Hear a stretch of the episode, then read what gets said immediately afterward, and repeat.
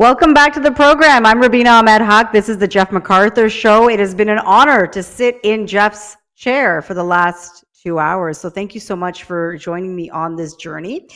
We're going to talk about something that I know a whole lot about, which is home prices, inflation, interest rates. Um, all of these uh, headline stories are real pocketbook issues. Uh, people can't afford to buy homes right now.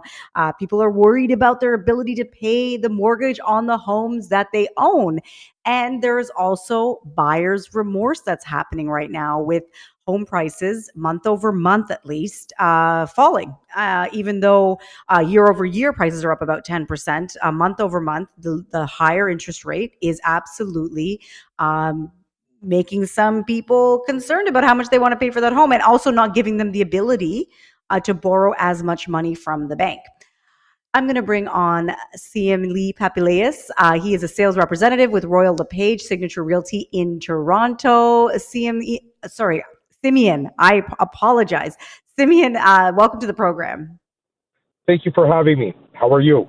I'm great. I'm great. So, um, your reaction uh, to home prices falling after that interest rate increase? Um, are, are, we going to see more of this uh, since this over oversized hike happened this week and interest rates are are going up uh, even more uh, for for borrowers who want to who want to borrow money? Uh, I definitely do see uh, th- th- this is going to be the the tune of the summer, no doubt. Um, we do have expectations from from the Fed uh, as far as uh, further interest rate increases uh, between 100 and 150 basis points by the end of the year. So there there is nothing that we can use to to say that this is going going to get better for home prices. And what I mean by better is them finding their, their bottom and being stable or on the rise. Uh, not that becoming more unaffordable is a good thing, but because when prices are going up, we scream foul for unaffordability, and when they go down, we scream foul for losing equity in our homes. So there, there is really a very difficult and delicate balance here. But we are going to see more interest rate hikes because inflation is simply not wrangled under control yet. Uh, and uh, the fall, the summer and fall are going to really spell out if we we we do start uh, trimming away at inflation, uh, or if this could potentially push us into a recession full fledged.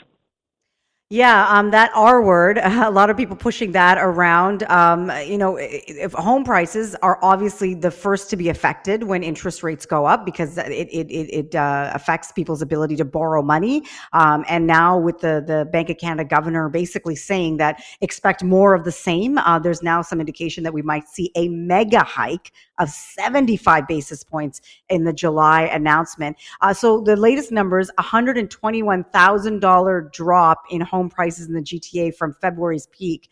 Um, what are you saying to your clients who are still out there, especially those first-time home buyers, uh, trying to to buy their first home in the, in this very unpredictable market? Yeah, so so there's really two kinds of markets. There, the three kinds, excuse me. There's the bull market that we were living in. There is the bear market that we're not living in. We're not in a seller's market at all, and I'll explain that. Uh, right now, we're in we're in a chaos that where is uncertainty and volatility reign supreme, and confusion and um, hype messaging is is running is prevailing. So we take a very systematic a time tested approach to advising our clients.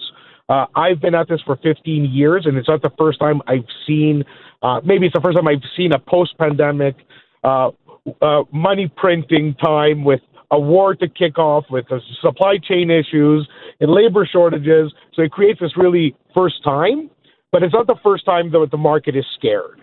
In 2008, when I first entered into my practice, I came into a market that resembled the exact same thing fear and volatility. The U.S. was, was collapsing on itself economically. Canada didn't know what the fallout would be like. And my mentor and the people who trained me taught me that real estate is not a penny stock. To mm-hmm. any home buyer that is looking for a home today, you can feel confident. And, and I do truly, genuinely believe this because I am a homeowner.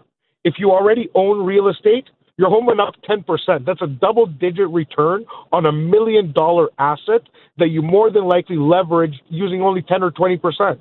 you made truckloads of money. When we talk about, you know, a hyper uh, trajectory going up from November to February when we saw everybody was running because they knew rates were going to increase. Everybody's taking free money from the bank at rates that didn't ever exist before and buying real estate. That's what drove that little crazy time.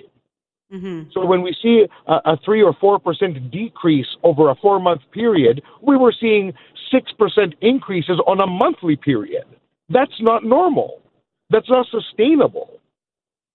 And what do you say to those people that are worried that they've bought at the top? Uh, you know, especially someone who maybe purchased a, a, home in January or February when prices were really out of control at some point. Even in your in my own neighborhood, I couldn't believe what homes were selling for.